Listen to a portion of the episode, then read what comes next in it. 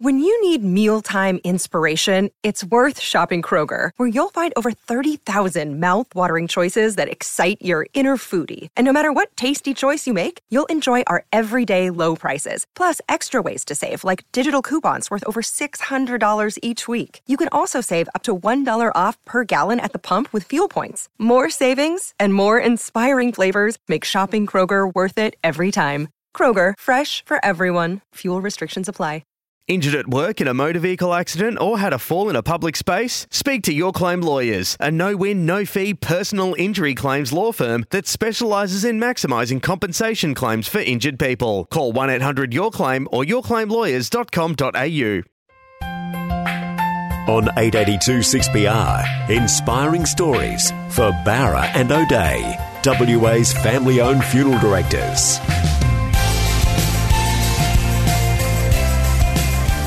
Hello, my name is Tim McMillan. Welcome to another episode of Inspiring Stories brought to you by Bowra and O'Dea, doing ordinary things extraordinarily well. Uh, my guest in this episode is a former Australian Test cricketer.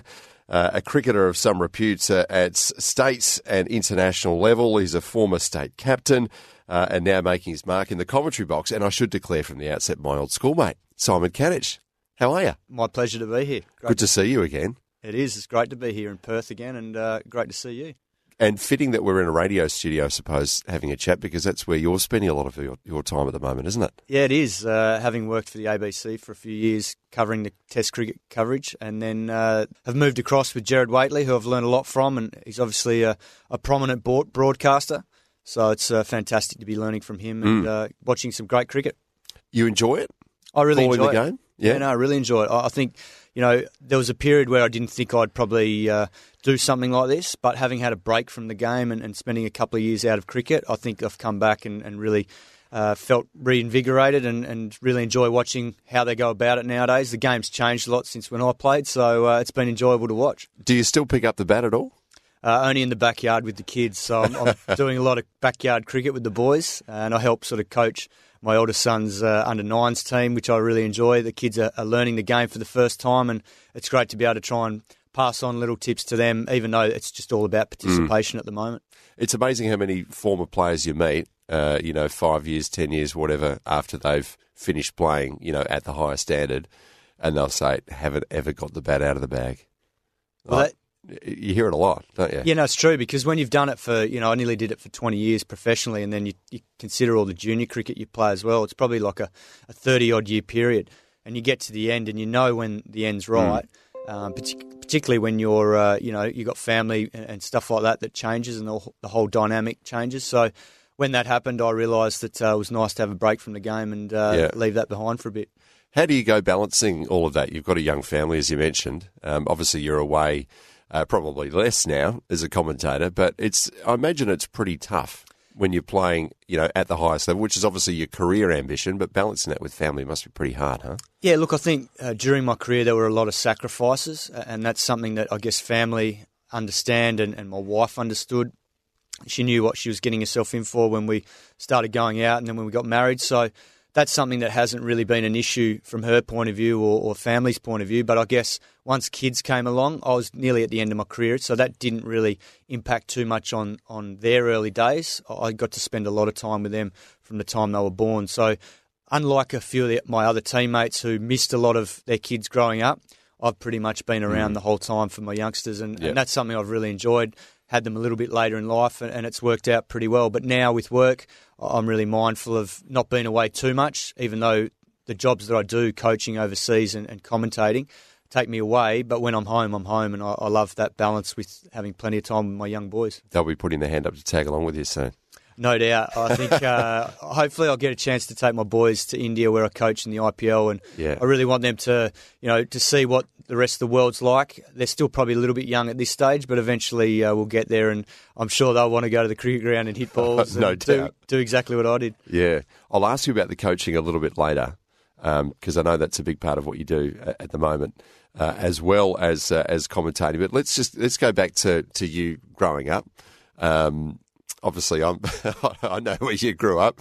Uh, you know, you're a you're a Swan Valley uh, boy, um, born and bred. West Australian. Obviously, we've lost you to New South Wales uh, at the moment, but uh, tell us about where you grew up. Yeah, so I grew up in uh, Herne Hill slash Yep. Middle Swan. It's it's a bit of point of conjecture because of the bordering, but um, look, I grew up out there in the Swan Valley. Had a fantastic uh, childhood out in the farm, sort of twelve acres growing up, plenty of space. So there was plenty of space to play cricket, kick the footy around, and do all that.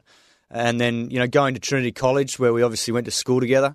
Um, from year four through to year 12, that was something that probably, you know, I look back on now and think I'm really lucky to have gone to such a great school, made plenty of great mates who I still catch up with now when I'm back in Perth.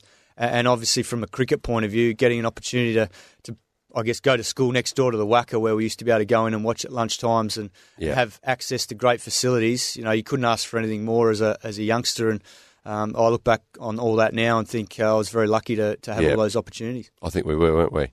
I remember you at school though. Like it was always cricket. I mean, you were a pretty good student, and you were very good at hockey as well. I remember, and you're you know you're pretty good at uh, when we were kicking the footy around at lunchtime as well. Obviously, sports came pretty naturally to you, but it was always cricket, wasn't it? Yeah, it was. I think, um, like all kids growing up, you watch it on TV, TV, and you, you obviously see all the players that are out there, and, and that's probably where I got a lot of my love for the game. I mean, Yeah. I grew up loving the West Indian cricketers because they were the best in the world. So guys like Sir Viv Richards and these guys probably inspired me from a young age, and I guess it was just always within me. I think when I was about four years of age, mum and dad said that I, that's what I wanted to do. I said I wanted to play Test cricket, and it's amazing what happens when you follow your dream and, and that's what you're passionate about. So, you know, whether it's cricket, whether it's something else in life that you're passionate about, you know, I'd encourage that to, to anyone that uh, has that passion, and, and I've been very fortunate to do what I loved um, throughout my career.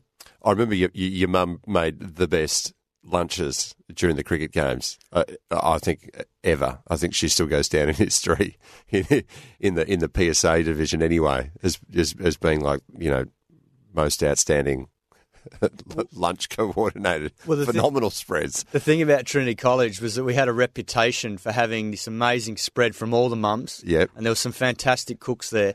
And it was a tactic to put the opposition off because they would come out after lunch and they would Just struggle stuffed. because they had so much food. When you're that age, you don't have any discipline with food, Yeah. so you're just mowing as much as you can. and that was one of our tactics. Unfortunately, it Yeah. didn't quite work as well as we would have liked, but we were. you guys probably ate too much of it as well. Oh, we did. Yeah. You couldn't uh, field after lunch. But you, but your, your your family generally, obviously, they supported you in your in your cricketing endeavours. But I mean, you, was your dad a cricketer himself? Yeah, this is the the unique part about it is I never really had anyone from the family or mum or dad's family that um, played cricket had a cricket background because dad's family migrated from what was Yugoslavia in the late 30s, so they didn't know anything about cricket. It was all probably soccer. Um, so his side there was nothing, and then on mum's side there was a little bit of sporting, but more footy. Yep. Um, so it's just probably my own love of the game. But like anyone, you know, to be able to achieve playing state cricket and playing for Australia, you need to have all that support from family, particularly when you're young and you're getting driven around to all the different venues around Yeah. the state playing underage cricket. So that was something that, you know, very, very lucky to have that support right throughout my career and, and you know, up until this day.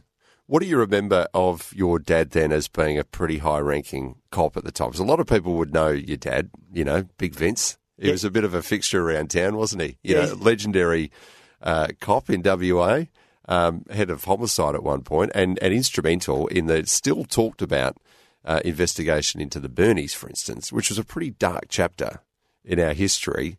But I mean, as a as a dad, were you aware of, of the sort of things that he was going out and doing in his day job? Yeah, look, um, I was really aware because I think, you know, when you've got that job, particularly when he was head of major crime squad, there would be phone calls to the home phone. And back in the day, there was no mobiles or anything like that. It was Yeah. people ringing on the home phone. And we had a private number purely because of that reason uh, of the job he did. And there would be times where the, the phone would be ringing at 3 or 4 a.m. in the morning. and It's be never good news when it rings at that time of the day. well, particularly when it's someone threatening Yeah. even the family. So Yeah. that, that's the sort of stuff that you sort of become aware of when when your dad's in that role. But then also, I guess you know, I used to go over to police headquarters after school some days for a lift mm. home, and you know, I'd go up to the office there, and, and obviously it's a pretty high pressure, stressful job dealing with you know murder cases and stuff like that. So. You know, it wouldn't be a surprise when I'd walk up there and the boys would send me into the forensics room while they're all having a quiet beer just to relax after work. So, that was the sort of balance I found about that role. And it, there was a period in time where you know I used to think maybe that's something I would like to do. As Yeah, you right. do when you Yep. you know you, you look up to your dad. So from that point of view. Um, I did think about it, but then I also knew that my passion probably wasn't quite that, and it was cricket, and, and that's what I pursued. Yeah. Interesting environment to grow up in, though, isn't it? I It- imagine. Yeah, it is because of obviously the nature of the work, and obviously you know some of the people that they're dealing with, and, and particularly the Birnie case. You know, I Yeah. look back on that, and I actually watched. There was a doco on it recently, I think last year, and we sat down and watched it, and it was really interesting. Your dad made a little cameo in there, didn't he? He did, Yeah. and um, you know it's funny because it, it feels like it was just the other day. Yeah. Um, but I, I do remember things at the time because I think I was sort of, you know, at the back end of, of sort of junior school, so to speak, and Yeah. yeah, that was that sort of brought back some memories of how it all Mm. unfolded, and and you think back and you go, you know, I feel for the the poor families that lost their daughters throughout Yeah. that whole process, and you know, Dad and the rest of his team had to, to deal with all that grief and, Yeah. and telling the family. So it's it's not a great job, but um, you know, you, you got to respect Yeah. the people out there doing those tough jobs that that help the community. And in hindsight, you probably made the right call, yeah? Not following in his footsteps. Yeah, I think so. They were, they were big footsteps to to uh, to try and fill. So yeah, I don't Yeah. think I had a chance. Yeah. We need to take a break. Simon Katich is our special guest in this episode of Inspiring Stories. Back with more in a moment. You're listening to another edition of Inspiring Stories on 882 6PR for Bowra and O'Dea, WA's family owned funeral directors. This is Inspiring Stories with Tim McMillan on 882 6PR, brought to you by Bowra and O'Dea.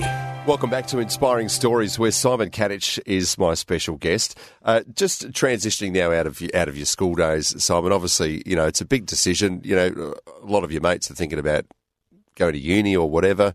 Um, you decide, no, cricket's my passion and and hopefully my profession. Um, was that a big call to make? Yeah, it was back in the, the day. You know, when I first started in the WA squad as an 18 year old, I think it was in 1993. You know, there was no contracts, so you could train 10 or 11 months of the year with the WA squad and not get paid a cent because it was all basically match fees. Hmm. A- And at that point in time, I was just in the squad, so I didn't make my debut until I was 20. So from 18 to 20, I was at uni doing a commerce degree, and there was a period, I think, in the second year where I'd had enough of it because I'd obviously studied all throughout school and then was into my second year, and, and I really loved obviously playing cricket and, and was in the WA squad, and that's what I wanted to do. But I'll never forget mum and dad saying, no, no, you've got to finish this off because you've got to have something behind you. And, and I look back now and think it was a really good decision because even though I never used the degree as such, because I started playing for WA pretty much at the end of, of my mm. time finishing it, what it did was when I got my opportunity for WA, it, had taken a lot of pressure off because I knew I had something behind me and I Yep. could just go out there and enjoy my cricket. Whereas I saw some of my other teammates not have that behind them, and then the pressure of playing at state level because it was so it was cutthroat back then. You know, Yeah. not many guys getting opportunities because the Australian team was so strong. So it was a bit of a risk, but it was what I was passionate about. And, and I guess, as I said before, you know, when you are passionate about something, you put everything towards it to make it work. And I certainly tried to do that. But unfortunately, in sport, there's no guarantees. So, Mm. you know, I look back now and think it was a big risk, but I'm glad I took it. Yeah. Uh, the, the dressing room uh, at the WACA at the time, some fairly big characters in there. Um, obviously, you know, Tom Moody would have been around there, Damien Martin, um, a pretty young still, Gilly was there. It would have been a good time to be part of that setup, I imagine. It was. I look back on my time starting as a young player in WA, and I think I was blessed to have the mentors that I did, uh, particularly Tom Moody. I mean, I felt really comfortable in the WA rooms right from the word go because there was probably four or five of my teammates from Midland Guildford who I'd been playing with since I was 16. Yep. They were all senior players that were already in that squad. So guys like Tom Moody, Jo Angel, Brendan Julian, Tim Zoehrer was still playing for, for W. He wasn't playing for WA, but he was still playing for Midland Guildford. So there are a number of these guys that had a big influence on my career, taught me how to play first class cricket, and I had the beauty of being able to play with them at club level. So Yep. that certainly helped my cause. Whereas a, a few of my mates that were my age coming into the WA team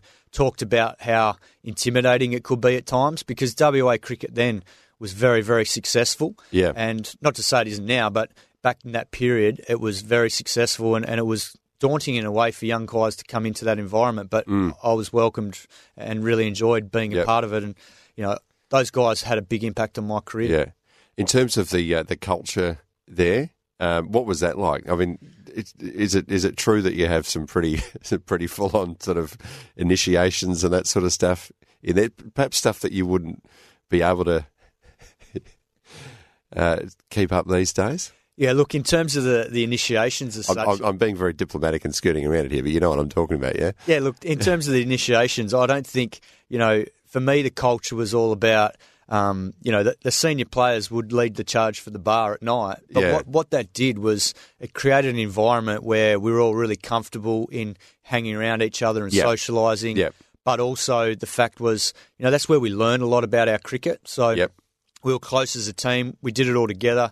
But then obviously, when it came time to, to cricket, it Mm. was business, and, and the expectation was you trained hard, and Yep. uh, regardless of how many Yeah. beers you'd had the night before, that was that didn't matter. You, you had to go out there and, and do the job. So it was a great environment, and I look back now, and it, it has changed a lot now. Yeah. and there's good things about how the guys go about it. But I think back in that era, you know, there was nothing wrong with with what how we went about it. It was just a different time. Yeah. Um, you obviously had a lot to do with uh, with with some of the success here in WA. Um, our last Shield title. Uh, it's been a while, hasn't it, since we've won another one? But back in the 98-99 series, what are your memories of that, particularly the final against Queensland? Yeah, look, uh, you go up to Queensland, and normally, you know, teams don't have um, a great record up there in terms of being able to win Shield finals because it's all in the home team's favour. Uh, they only have to draw the game. But uh, we just snuck into the final courtesy of a draw in Melbourne, so that was something that gave us a lot of confidence, uh, having played a, a strong Victorian team the game before. But then we got to, to Queensland, and, and you know they've got a strong team, but everything seemed to go right. We bowled first, bowled them out. It was overcast on day one. Then we batted big and, and got a big lead, and, and they hadn't been under any of that pressure all year. They'd sort of been known to dominate games and get in front early. Yep. Th- They were put on the back foot, and then we managed to uh, get the job done in about four days. And Yep. I never forget it was one of the best parties we've ever had afterwards. but unfortunately, it's lasted 20 years, that hangover. Yeah, we look, hopefully not to too much longer. Um, hopefully, but it, it has been, particularly as you say, after such a, an extraordinary run of success uh, in the the decade or so- also leading up to that. Um, you scored a ton in that game as well, though, didn't you? Yeah, it was uh, you know amazing to be able to do that in a Shield final. Uh, Mm. It had been a really good season personally, and then to get to the final and finish the job off and help us win. That's you know that's what it's all about. Particularly when you're in the top order, your your job is to set the platform with big scores, and to do it in a final, you know, was was really special, Mm. particularly in a winning one. Um, and then that sort of led to me being picked for Australia not long Mm. after. Um, for my first tour to Sri Lanka and Zimbabwe. So Mm. it's amazing what happens when you do well in the Shield final and, and you know, things like that happened afterwards. And, and then not long after that, you you know you committed the ultimate act of of treachery uh, and you know and- defection. Uh, a great traitor, Simon. I'm winding you up. Uh, Oh, leaving us for New South. I'm sure you were called much worse. Um, and and at the time, there was a lot said about uh, you know things that were wrong uh, at the WACA and the whole setup there uh, in at the professional level of, of WA cricket, uh, and you being part of that, that being a factor in your decision to to head over the Nullarbor to New South Wales. What's what's your take on that? Yeah, look, it's a good question because I never thought I'd play for another state. You know, talking about those wins and having played for six years for WA, having having played underage cricket, I never thought I'd play for another state. So Yeah. when it all happened, it was a tough decision to make because all my mates and family were here. But then part of me also thought, you know, at the end of my career, do I want to look back and have any regrets? So that was a big part of it. Um, like thinking, well, you know, I'm 26, 27 years of age now. If I don't do it, I'll never do it. And if I don't do it, maybe I'll look back and regret not doing it. So, you know, I made the decision. My wife's from Sydney, so I don't often tell her she's part of the reason because she'll get a big head. But um, that played a part as well. Um, Yeah. But I think, you know, probably the one of the biggest parts of it was what was unfolding at the WACA. You know, Yeah, I had six great years where Wayne Clark was coach and he was a really relaxed character and, and I really thrived in that environment because that's what I knew. It had been that way from when I was 18 to sort of when I left. And and then it changed in the space of a year. All my mates that had, had I'd learnt from, Tom Moody and uh, and Brendan Julian and these guys, you know, they were all starting to finish up. Yep. And it was a totally different dressing room. We had a new coach, Mike Veletta, come in, and he was complete opposite to, to Wayne Clark. And so, you know, having done a little bit of captaincy around that period, Mm. it was a totally different dynamic. And, and I struggled to deal with that. I was still probably really young and immature in a way as a captain. So, you know, no doubt that that played a part, and I probably could have been, uh, could have learnt a lot from that. Well, I certainly did learn a lot from that period.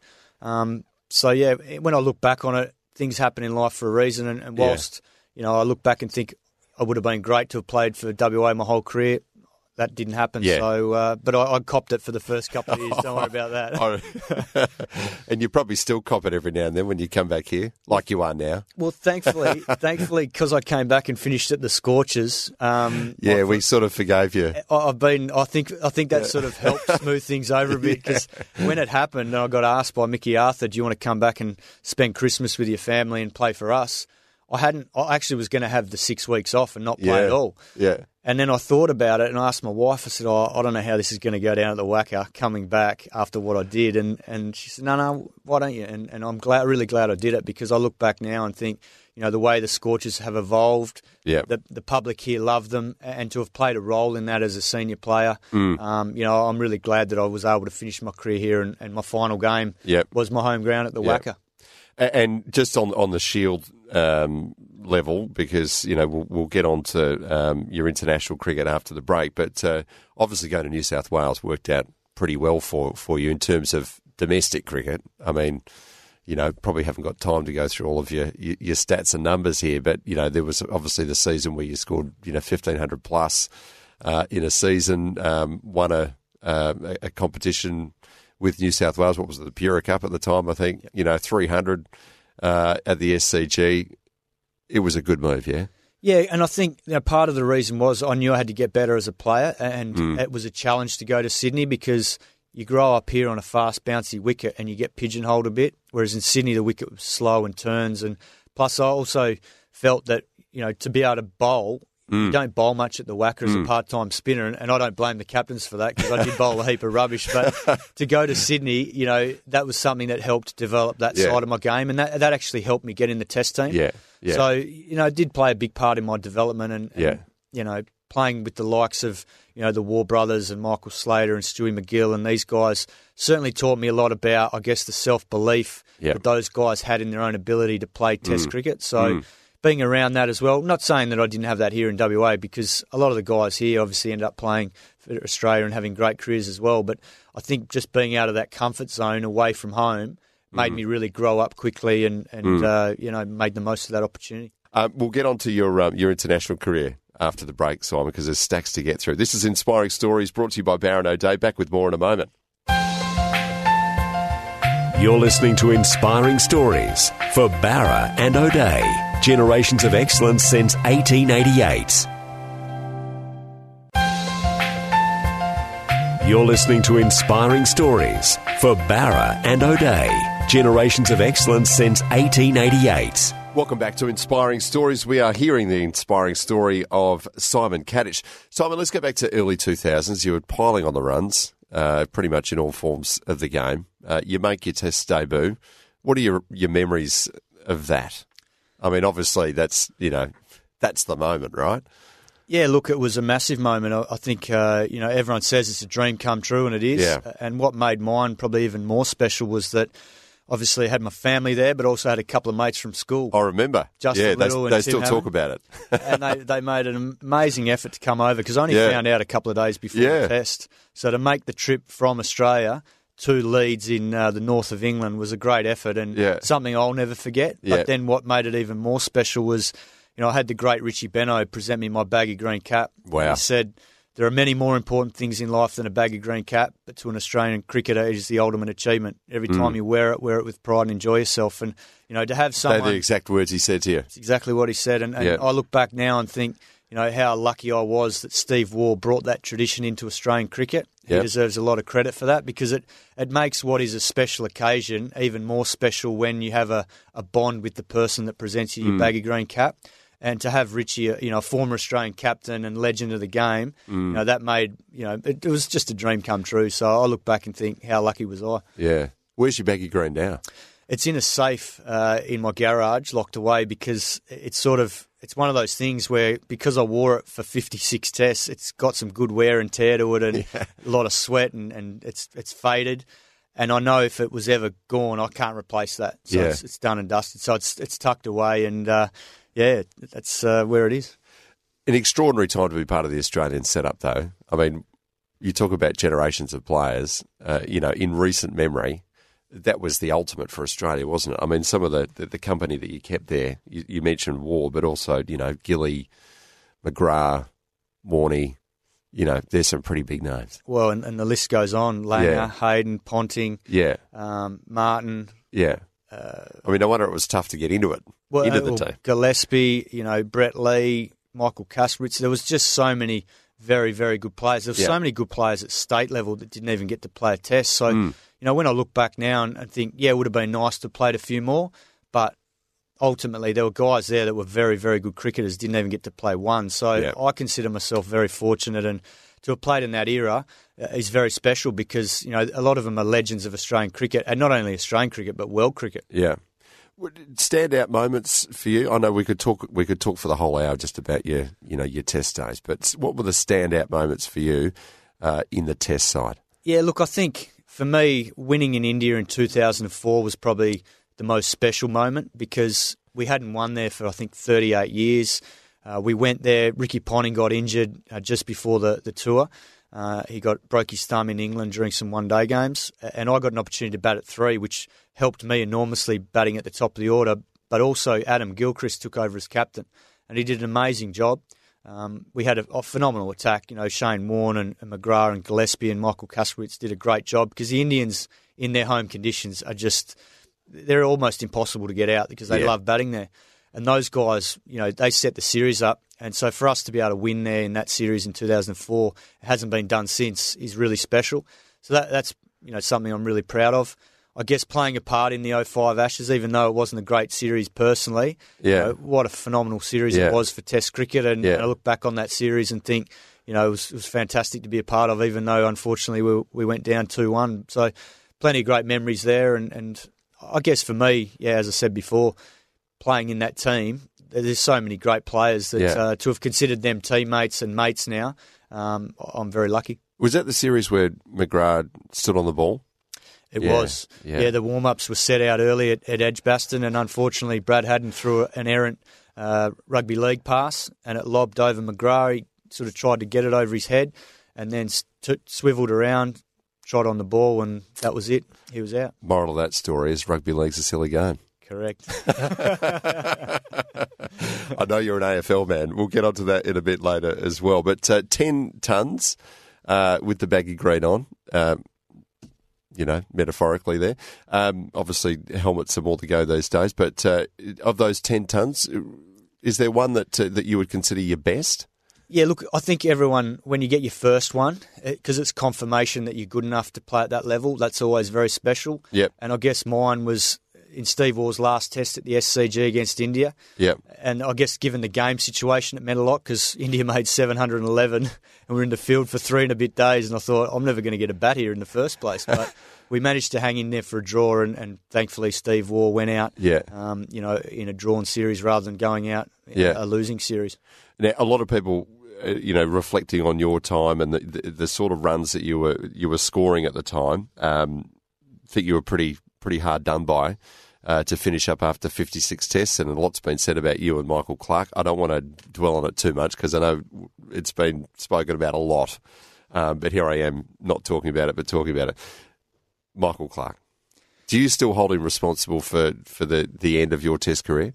Yeah, look, uh, I guess it's one of those things, you know, in 2008 when I got back into the test team, I wasn't supposed to. I, would received a call in early 2007. I was in England they said that we're not going to pick you again. I yep. just had a good season for New South Wales.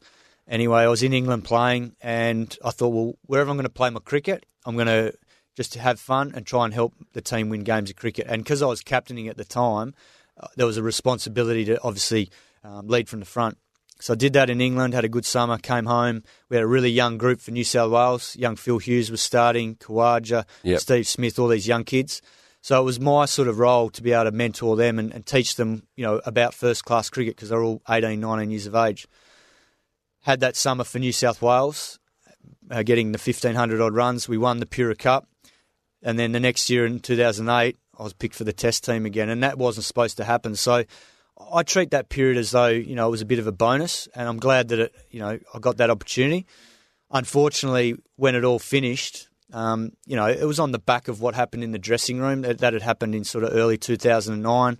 Um, you know, I don't deny what happened. It, we had a disagreement. It was heated, and and you know the rest is history. It was about a bit about the song, but it was also a bit about what Michael said to me in the rooms in front of my teammates. Yeah. Um, and that's something that he's since spoken about in his book. So, you know, these things happen. Just We- just for the benefit of those who, who haven't read his book, uh, can you tell us what was said?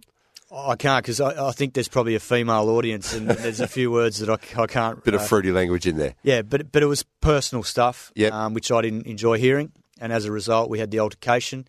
You know, we tried to. It was something that we tried to um, to sort out because we were still in the same team together, moving forward. And he assured you know me and the, and the management that there wouldn't be any issues, um, which I think that was was the case.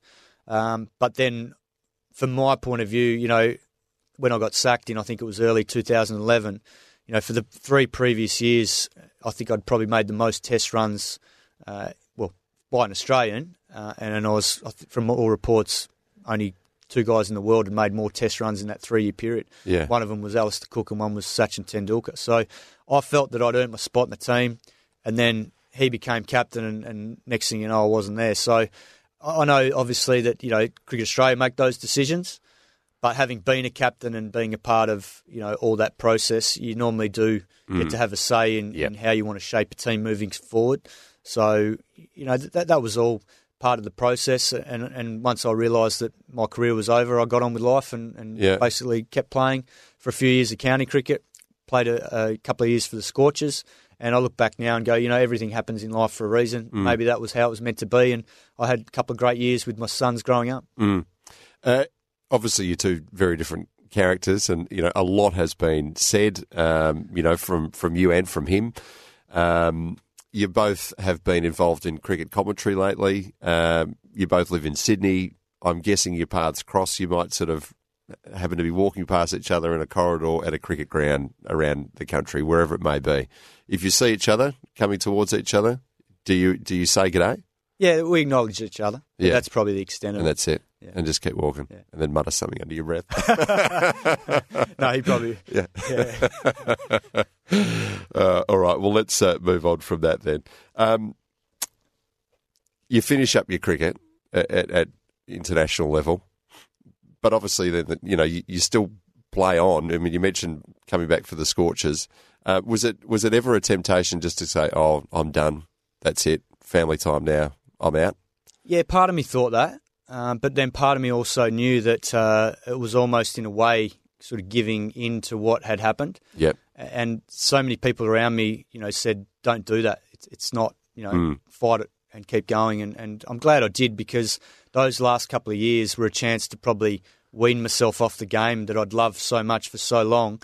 It's very hard to go cold turkey after you've done something for so long. Yeah. And so it was nice to be able to do that at the lower levels and then help out as a senior player. So I played some, you know, cricket for Lancashire in, in England and, and was the senior sort of player there. And then at the Scorchers as well.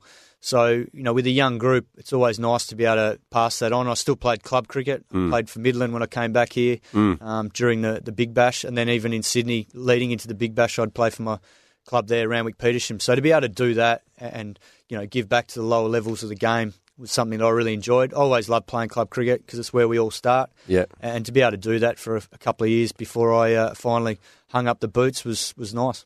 And, and to come back and play for the Scorchers, the prodigal son returning. Yeah, it wasn't. was, it was good for your reputation here. well, it, it helped smooth things over a bit, that's for sure. Um, yeah, look, having started here, you know, I've got so many great memories of playing Yeah. at the WACA, and then to finish my career here, my last game was at the WACA in BBL three. We lifted the trophy for the first time after a couple of failed attempts in the first two years, so that was really special to think. You know, this is where I started. This is where I'm finishing. Yeah. And we've done what we set out to do as a unit. And then to see this group continue that on, that probably makes me even prouder because even now, I'm still involved with the Scorchers informally, um, and I love the fact that you know this is something we've created from scratch Yep. uh, seven years ago, and to see these young guys enjoying the success of, Yeah. of how they go about it and the hard work, you know, I'm really thrilled for that, and, and I'm sure that we'll continue to do that at the Scorchers.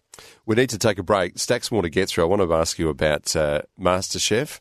Uh, I want to ask you about your time on the footy field, uh, your, your mysterious medical condition, and whatever else we can jam into the next uh, segment. This is Inspiring Stories uh, with Simon Katich here on 882 6PR. Back with more in a moment.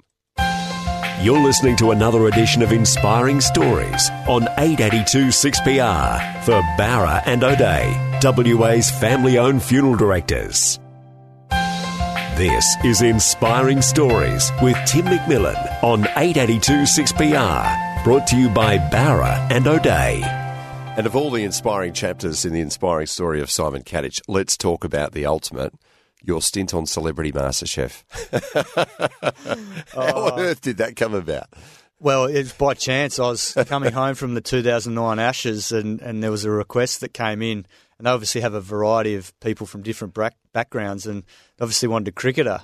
Yeah. And uh, I don't think Matty Hayden was interested, even though he'd published cookbooks. But I thought about it, and I thought, oh, I don't really want to do this on TV, but I love cooking, so I thought, Yeah. why not? And you loved eating. I loved eating, so I thought, why not? I'll, I'll take it, take it on. So I went in and did it, and uh, I got to the last six, but uh, I had a bit of a shocker in the in the semi final. I tried to make a panna cotta in the space of about ninety minutes, and you need probably a couple of hours for it to set, and it didn't set under the hot uh, lights. But the one thing. The, the reason I think I got kicked out was that what a lot of people don't realise that was my cooking station was behind Miss Universe Australia Rachel Finch, and I had to cook there for ninety minutes. So you reckon I could concentrate with Rachel Finch in front of me? Having said that, you could quite easily blame it on your mysterious medical condition, which is that you have absolutely zero sense of smell. Correct. And I think it's called anosmia or something like that. Yeah. So, um, yeah, from memory as a kid, I, I can't So you've remember. never, you have never been able to smell a single thing in your life. no, the only thing that I feel that I can smell is like deep heat or tiger balm, like really strong sort of menthol Potent stuff. potent smell. But Yeah. otherwise, when it comes to flowers, perfume, food, bad smells, which is probably something I'm very lucky being around. Um, you know, dressing rooms for so long. I've been fortunate that I can't smell because, uh, yeah, some of my teammates uh, weren't the most pleasant smelling guys. Yeah. I won't ask you for names, but yeah, a blessing. That it's quite a bizarre thing to. It's one of those things, of course, you take for granted that you can smell, but uh, in a in a cooking scenario, it's a pretty handy thing to have too. Well, everyone says doesn't it affect your taste, but I I think my taste is is normal. Yeah. uh, in terms of being able to say whether something's spicy or salty or, or whatever. So, look, uh, that's all I've ever known. So. I, I don't think Yeah. I'll probably ever try and get it fixed, or I don't even know if you can get it I, fixed. I've no idea. If anyone knows, let Simon know. You, you, mate, you might not want to smell what's out there or particularly all with, of a sudden. particularly with two young boys at home. Indeed. Hey, coaching wise, um, obviously you've been doing some coaching in India. Uh, it's pretty short stint coaching, uh, and you throw yourself into that chaotic environment of, of IPL in India. Um, what's that like? Yeah, look, it's been a big challenge because just because I've had a long playing career doesn't automatically mean that you know you can go into coaching and, and be successful. So, I guess, and particularly in an environment like India, where you know there is big name players, guys on huge amounts of money and, and egos, but we've got a fantastic franchise, a very grounded franchise, and and I think going into that settled environment's helped me from a coaching point of view. They've also got me to do a, a head coach role for them at, in the CPL, the Caribbean Premier League, where I've been coach, uh, head coach of um, Trinbago Knight Riders for the last couple of years. So having that variety early in my coaching career has been great to see how other countries and cultures go about, um, you know, preparing. It's, it is different to Australia. How we would prepare for the Big Bash here with the Scorchers is totally different how you prepare for an IPL in India because of the timing of the tournament, because of the amount of cricket that the international players play leading into the tournament. So we have to, I guess, taper that off in terms of how they go about it. But what I have really enjoyed is having time with the young Indian players and some of the younger overseas players and being able to t- talk to them not only just about technique, but also about the mindset mm. from a batting point of view. And that's something that I've really enjoyed seeing them try and progress their games and, and having a small part to play in their development. So, will we ever see you part of the Australian coaching setup? Oh, look, you never say never if, if I'm asked to. Um, you know, I'm good mates with Justin Langer, and, and he's always uh, asking some of his past teammates to come in and help out. He's always said it's a it's a open environment for guys to come in and have their say. And I guess in a way, you know, now there's still one or two of the guys that I'm in touch with, and and in a way, you probably mentor them, you know, with things that you see, particularly now that I'm commentating on the radio. Yeah. So, you know, for instance, I played a lot of um, grade cricket with Usman Khawaja and feel that, you know, even now, whenever I see him, we always talk about how he's going, and I, mm. I've got a keen interest in his career and want to see him do well. So there's times where you know there's something I might pass on to him, whether he wants to take it on board or not. That's totally up to him because he's an experienced player now, knows his game. But it's nice to be able to have those conversations with guys that you want to see do well. We might have to uh, wrap up with some some rapid fire questions here. But let, can I ask you quickly about the bans handed down after Sandpaper Gate? Uh, fair or too long? Fair. Yeah. Uh, uh not fair compared to ICC bans, but fair from what Australian cricket and Cricket Australia wanted to set a precedent. I think you know it sets a, a really strong message that we're not going to condone blatant cheating and taking sandpaper out there. And so, from that point of view, I've got no problem with that. And once the bans are served, welcomed back into the Aussie team with open arms. Yeah, look, I think all the guys, everyone makes mistakes in life, so I think they deserve that chance to come back, provided that they've done everything right at the lower levels, which I believe they are all doing. They're all spending a lot of time at club cricket and, and state cricket, so yeah, I think they all deserve a second chance. Best player you played against, or best bowler you faced? Oh, either Shane Warne or Murali. Yeah, Without a doubt. Okay. Too tough to call between the two of them? Well, I probably have to say, I say Warney. Yeah. Yeah. Uh, favourite ground to play on? Probably Lords. Best innings you played at, at any level? Probably I got 86 in the second innings in Colombo against Sri Lanka when we were in fair bit of strife. And, and that was probably my best ever test innings against Murali in, in his home conditions on day four of a test, I think it was. And favourite player now to watch? Oh, that's a tough one. I love seeing Chris Lynn smoke him when he plays T20. Yeah, okay. And will we ever see you call WA home again? You never say never. I mean, who knows? I, I, love the place, so it's it is my home. You know, it's where I grew up. So yeah, hopefully you never know. You'll have to uh, convince your, your New South Welsh woman wife that WA is a place to be. Simon, thank you so much for your time. It's been fascinating hearing some of your stories and appreciate it. And good luck with everything in the future. Your coaching, uh, your commentary, family, whatever the future holds. Thank and you so much. And I have to pay a big tribute to your mum for teaching me English so that I can actually talk properly. She'll be chuffed. She'll be sitting there with her clipboard going, room for improvement, Simon. I'm sure there's She's plenty. a tough taskmaster. Thank you, Simon. Uh, that is the inspiring story of Simon Katich here on 882 6PR.